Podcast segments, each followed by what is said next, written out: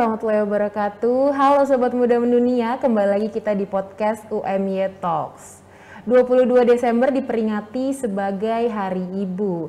Dan sudah hadir bersama dengan kita di episode kali ini sosok ibu yang sangat inspiratif tentunya dari kalangan Sivitas Akademika Universitas Muhammadiyah Yogyakarta, Ibu Profesor Dr. Diah Mutiarin SIP MSI. Halo Ibu.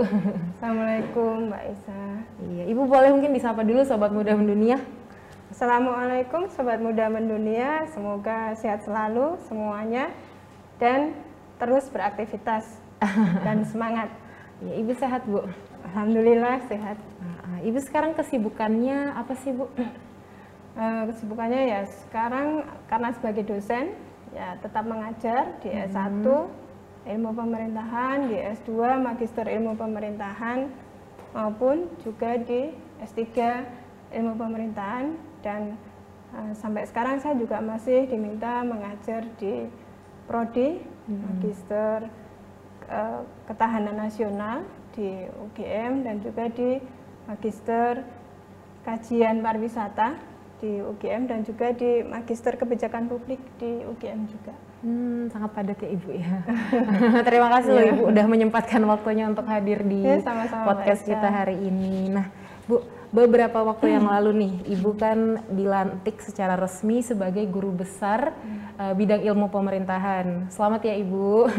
Terima kasih. Dan uniknya Sobat Muda Mendunia, Ibu Diah ini merupakan seorang guru besar perempuan pertama di UMY Nah, Ibu, bagaimana sih Bu perasaannya menjadi sesosok seorang hmm. uh, guru besar perempuan pertama di UMY? Ya, yang jelas bersyukur ya, Mbak. Hmm, atas, Alhamdulillah. Iya, atas karunia Allah ini karena semua tanpa izin Allah kan tidak mungkin ya. Hmm. Nah, kemudian yang kedua juga bahagia itu jelas ya karena uh, profesor ini juga merupakan capaian uh, bagi UMY jadi ya senang karena UMY dapat menambah guru besar dalam hal sumber daya manusianya. Hmm, gitu. seperti itu. Mungkin boleh diceritakan Ibu uh, penelitian apa sih yang akhirnya membawa hmm. Ibu ke gelar profesor ini? Ya, sebenarnya saya banyak meneliti tentang kebijakan publik -hmm. dan juga manajemen publik. Jadi uh, ada beberapa sekuens kebijakan yang uh, saya teliti waktu itu terkait dengan respon kebijakan pemerintah terhadap uh, platform transportasi online. Hmm, Jadi itu kemudian juga ada yang terkait dengan kelembagaan, khususnya di kelembagaan di pariwisata dan juga kelembagaan di pemerintah daerah. Hmm, cukup banyak juga ya ibu yang diteliti. ya skopnya itu mbak. Hmm, skopnya itu. Hmm. Terus untuk proses selama melakukan penelitian sendiri tuh berapa lama bu? Berarti? Uh, kalau penelitiannya memang setiap penelitian itu biasanya sekitar dua tahun begitu. Jadi hmm. kalau selama ini ya sebagai dosen tentu kita sudah meneliti ya sejak menjadi dosen sejak 2010 dan konsisten di bidang itu itu. Hmm, Oke, okay. ada nggak sih Bu tantangan yang Ibu hadapi? Tantangan kalau sebagai dosen ya tentu kita uh, bagaimana untuk mentransformasikan knowledge ya, tapi juga bagaimana membentuk karakter bagi mahasiswa sebagai mahasiswa UMY. Kalau tantangan terkait dengan penelitian ya, uh, penelitian ini kan biasanya kita mencoba untuk melihat masalah-masalah yang dihadapi oleh uh, stakeholders yang terkait dengan kebijakan-kebijakan tersebut sehingga hmm.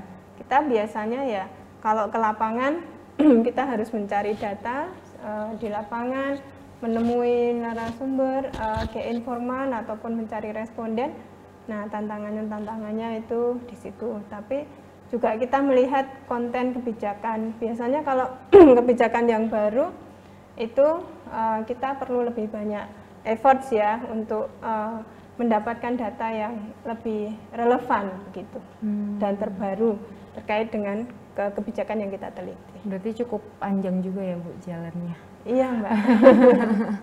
nah, iya. terus Ibu ini kan uh, bisa dibilang akademisi sekali ya Bu hmm. ya. Kan ada nih Bu stereotip yang kadang kita dengar kayak aduh ngapain sih kuliah tinggi-tinggi hmm. sekolah tinggi-tinggi orang perempuan ujungnya di dapur juga kok. Nah itu tanggapan ibu seperti apa sih bu? Iya, kalau uh, bagi saya ya dari sisi perempuan, uh, perempuan ini memiliki martabat ya hmm. dan memiliki juga kebanggaan, harus hmm. memiliki kebanggaan. Nah, kemudian perempuan itu juga harus mandiri. Nah, apa jalan untuk mendapatkan martabat yang lebih baik, kemudian kemandirian ya, uh, kemudian uh, juga kita bisa eksistensi. Nah, itu salah satunya dengan pendidikan. Nah, oleh hmm. karena itu pendidikan itu sangat penting apa pun profesinya ya bagi kita. Sehingga dengan pendidikan itu kalau di kantor ya kita um, menjadi seorang profesional. Kalau di rumah dengan pendidikan yang kita dapatkan kita juga bisa mendidik anak dengan lebih baik, menjalankan peran sebagai suami atau sebagai ibu itu dengan lebih baik. Hmm, berarti sebenarnya tidak ada ruginya juga ya Bu kita sekolah tinggi-tinggi walaupun emang ujungnya tidak bekerja, hmm. tapi ilmunya bisa dipakai untuk uh, di hal lain ya Bu. Iya, betul. Jadi tetap harus sekolah. Kalau perempuan itu ya setinggi mungkin kalau bisa. betul betul. Nah, Ibu kita kembali ke uh, tentang Hari Ibu. Nah, Ibu sendiri kan seorang istri, seorang ibu dan seorang akademisi. Gimana sih Ibu membagi waktu atau membagi peran di antara ketiga ini? Sementara tiga-tiganya kan uh, peran yang penting ya Ibu ya. Boleh iya. diceritakan? Iya, uh, semuanya dimulai dengan komitmen. Komitmen. Uh, jadi dalam rumah tangga itu harus ada komitmen. Misalnya komitmen uh, seorang istri itu tetap boleh bekerja dan juga kita juga ada keseimbangan dan kesetaraan hmm. di antara suami atau istri ketika kita menjalankan peran ya dalam uh, domestik. Uh, karena kalau kita melihat dalam sisi uh, perspektif lensa uh, kesetaraan gender itu uh, kalau yang kita lihat kesetaraan gender itu adalah uh, yang bersifat equal ya equal tetapi complementary jadi hmm. equal complementary itu setara dan saling melengkapi di antara laki-laki dan perempuan hmm. sehingga tidak ada yang uh, lebih tinggi. di atas oh. lebih tinggi tapi kita harus bersifat complementary each other gitu hmm gitu. Berarti uh, kalau untuk bagi waktunya sendiri gimana Bu? Ya, kalau pagi karena seperti biasa kita sebagai seorang ibu ya tugasnya menjadi ibu. Jadi ibu itu menyiapkan kebutuhan keluarga kalau hmm. pagi. Ya seperti biasa kita masak, kemudian kita menyiapkan untuk keperluan suami.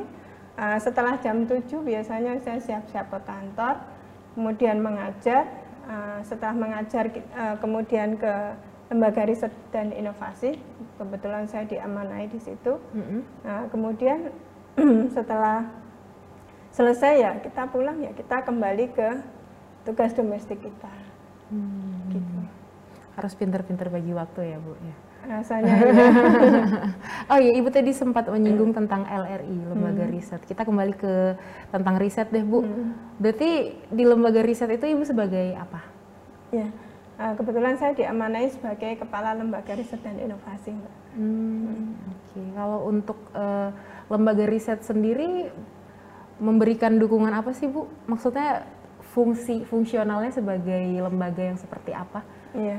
Kita di UMY bersyukur ya karena pimpinan uh, membentuk satu unit organisasi yaitu uh, lembaga riset dan inovasi yang ini tugasnya adalah memfasilitasi untuk keperluan riset, publikasi dan inovasi bagi hmm. dosen di UMY sehingga dosen ini mendapatkan kewajiban uh, dari indikator kinerja strategis yang diembannya kemudian uh, LRI itu memfasilitasi untuk hmm. pendanaannya, uh, kemudian untuk monitoring dan evaluasinya, seperti itu, Mbak. Berarti untuk teman-teman sobat muda mendunia yang mungkin mau melakukan riset bisa berkonsultasi di LRI ya, Bu ya? Bisa, Mbak. Kita juga ini ada beberapa uh, skema yang memang kita wajib untuk melibatkan mahasiswa. Hmm, Begitu. Seperti itu. Berarti Uh, bisa lah ya menyusul Budia. bisa banget. saya juga nanti Bu. nah kita kembali ke tentang Hari Ibu deh Bu. Hmm. sepanjang perjalanan ibu menempuh pendidikan atau mungkin menempuh hmm. karir kan udah cukup lama juga ya bu ya. Hmm. Ada nggak sih bu kayak stereotip hmm. atau mungkin uh, stigma-stigma yang ibu dapatkan? Karena kan ibu mungkin dianggap dalam tanda kutip ya bu ya sekolahnya ketinggian. Ada nggak sih bu kayak gitu-gitu?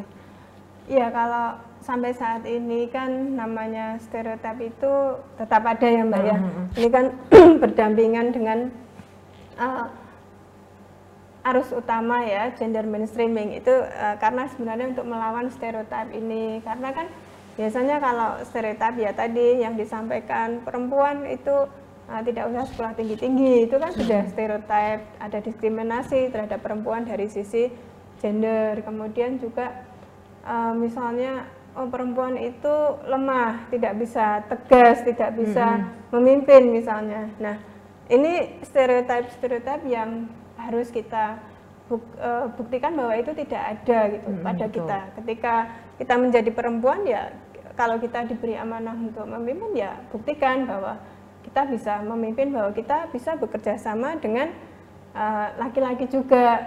Bisa bekerja baik dengan teman kolega maupun dengan pimpinan bisa uh, memenuhi target-target apa yang sudah disampaikan oleh pimpinan sehingga terbukti bahwa perempuan itu bisa.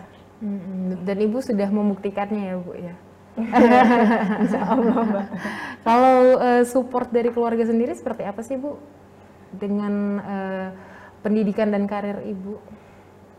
Ya kalau untuk support ya terhadap pendidikan dan karir ya alhamdulillah suami saya mengerti mbak. Jadi hmm, uh, memberi ruang kebebasan untuk menjalankan pekerjaan saya untuk meniti karir saya Nah, uh, kemudian kalau anak-anak juga paham, misalnya kalau saya harus menghabiskan waktu uh, mm -hmm. dalam sehari itu misalnya kalau uh, biasanya malam saya harus membaca, ya. Setelah mengurusi anak ya biasanya saya membaca di malam hari sehingga uh, anak tidak merasa ditelantarkan seperti mm -hmm. itu. Nah, itu memang dukungan anak itu juga penting karena misalnya kita juga sering pergi keluar kota. Misalnya ditanya mama kenapa kok pergi-pergi? gitu. Ya karena ini tugas gitu. Oh iya. Sehingga paham gitu. Nah itu juga dukungan keluarga mbak hmm. dari sisi anak keren ya bu ya kalau menyadarkan yang dewasa lebih mudah daripada yang masih anak, kecil ya? iya hmm, seperti itu alhamdulillahnya keluarga mensupport ya iya alhamdulillah ya namanya juga anak kecil kan pasti uh, masih ini ya belum paham juga. Nah kita juga harus memberi memberi pengertian. Hmm. Gitu. Iya. Nah ini kan 22 Desember diperingati hmm. sebagai Hari Ibu. Hmm. Ibu sendiri gimana sih perasaannya sebagai seorang ibu kalau di Hari Ibu itu? Iya. saya penasaran ibu soalnya kan saya belum menjadi ibu. Oh, iya. iya. Sebenarnya uh, pada hari ibu ini adalah hari re refleksi kita ya hmm. sebagai seorang ibu. Uh, sebagai seorang ibu itu kan perannya banyak ya, misalnya hmm. dalam peran pendidikan, dalam peran sosial, dalam peran ekonomi, dan juga dalam peran uh, agama serta perilaku hmm. di dalam keluarga. Paling tidak kita menerapkan fungsi-fungsi kita ya, berperan dalam memimpin uh, anak kita minimal ya itu untuk um, mengerti bahwa pendidikan itu penting bahwa secara ekonomi kita harus menghargai semua rezeki yang diturunkan oleh Allah secara sosial kita juga bisa membimbing anak untuk beradaptasi dengan lingkungan sekitar hmm. jadi ada kepedulian terhadap lingkungan itu nah eh, kemudian kalau dari sisi perilaku dari sisi agama ya kita juga membimbing agar mereka itu tetap istiqomah ya dalam menjalankan hmm. ajaran-ajaran hmm. Allah dalam agama Islam. Berarti ibu memaknai hari ibu ini sebagai uh, momentum untuk refleksi. Iya betul mbak. Ya. Hmm. Ya. Kalau kemarin kurang baik ya kita tingkatkan di tahun ke depan. Gitu. Nah itu kalau ibu sebagai seorang ibu, kalau hmm. sebagai seorang anak, gimana sih ibu memaknai hari ibu ini? Ah ya, kalau sebagai seorang anak kita uh, ini adalah momen untuk me lebih mengeratkan ya hubungan hmm. antara uh, ibu dengan anak. Misalnya hmm. kalau banyak waktu-waktu yang uh, tidak dapat mendampingi anak di saat di luar kota atau uh, karena ada tugas-tugas sehingga kita bisa lebih untuk dekat ya kepada anak dan uh, menjadi ibu yang baik bagi anak itu tentunya yang sesuai dengan harapan anak ya yang bisa membahagiakan anak kalau sebagai seorang ibu mbak. Gitu. kalau sebagai seorang anak membahagiakan ibu. Iya sebagai seorang anak membahagiakan ibu. Iya. Betul betul betul. Nah ibu kita kembali ke peran ibu sebagai seorang akademisi hmm. ada nggak bu pesan untuk uh, para sivitas akademika UMY khususnya mungkin uh, bagi para perempuan mungkin bagi teman-teman hmm. dosen yang juga sudah menjadi ibu ada nggak bu pesan dari ibu iya uh, untuk sivitas akademika ya Mbak ya di UMY uh, Hari Ibu ini adalah hari untuk meletakkan ya cita-cita kita mm-hmm. bahwa menjadi seorang sivitas akademika ini perlu memiliki jenjang akademik yang jelas. Jadi kalau kita misalnya uh, belum sampai ke guru besar, kita harus punya roadmap hmm. ke depan untuk mencanangkan roadmap bahwa uh, seorang perempuan itu harus bisa sampai ke guru besar. Laki-laki, bapak ibu dosen itu bapak-bapak dosen itu juga uh, perlu memiliki roadmap bagaimana nanti akan sampai ke guru besar. Kemudian sebagai seorang dosen ya kita harus profesional ya karena dosen ini kan lingkungannya sangat uh, banyak, kemudian juga teknologi informasi juga semakin maju sehingga kita juga harus beradaptasi. Hmm. Seperti itu, Isya. ya. Nah, luar biasa sekali cerita Ibu, sangat yeah. inspiratif dan juga mungkin untuk sobat muda mendunia yang uh, masih ter apa ya namanya?